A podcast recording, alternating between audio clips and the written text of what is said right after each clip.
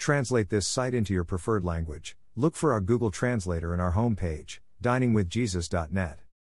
Traduce este sitio en tu idioma preferido. Busca nuestro traductor de Google en nuestra página de inicio va, diningwithjesus.net. Pastor Chris White says to all of you, hello my friends. May the Lord bless you today.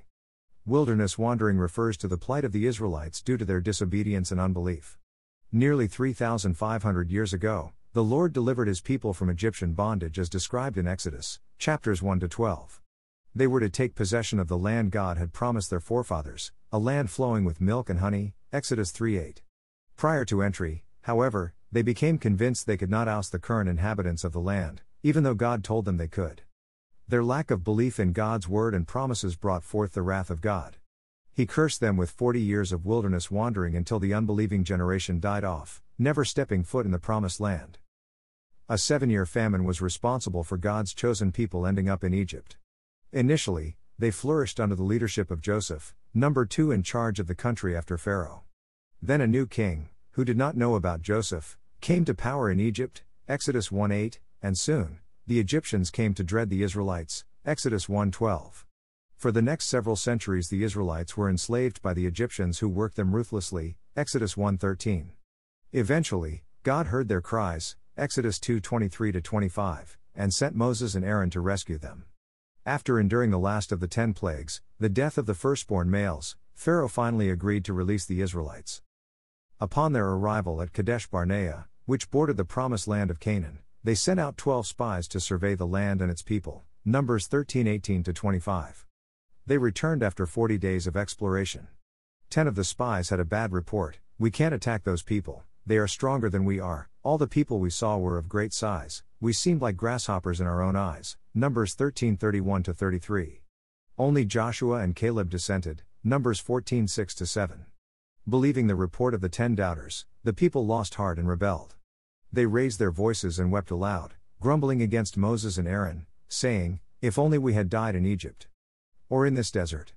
Why is the Lord bringing us to this land only to let us fall by the sword? Numbers 14:1-2, emphasis added. Then the Lord said to Moses, how long will they refuse to believe in me, in spite of all the miraculous signs I have performed among them? I will strike them down with a plague and destroy them, Numbers 14:11. However, Moses once again interceded for his people and turned away the wrath of God, Numbers 14:13-20. Although God did forgive them, he decided that not one of them will ever see the land I promised on oath to their forefathers. No one who has treated me with contempt will ever see it, Numbers 14:23. Rather, they would suffer by wandering in the wilderness for 40 years, 1 year for each of the 40 days they explored the land, Numbers 14:34. Furthermore, God would give them what they asked for. I will do the very things I heard you say, in this desert your bodies will fall, every one of you 20 years old or more, Numbers 14:28-29. Additionally, the 10 men who had given the bad report were struck down and died of a plague before the Lord, Numbers 14:37. Only Joshua and Caleb survived, the 2 faithful spies who believed God's promise to give the land over to them. God had promised them victory. The land he commanded them to go in and take was already theirs, they simply had to trust and obey, but this they did not do.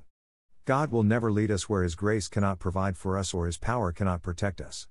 Indeed, the Israelites had seen the powerful hand of God at work during the plagues and miracles of the Exodus. Yet, like many people, they walked by sight and not by faith, and their unbelief displeased God. Without faith it is impossible to please God, Hebrews 11:6.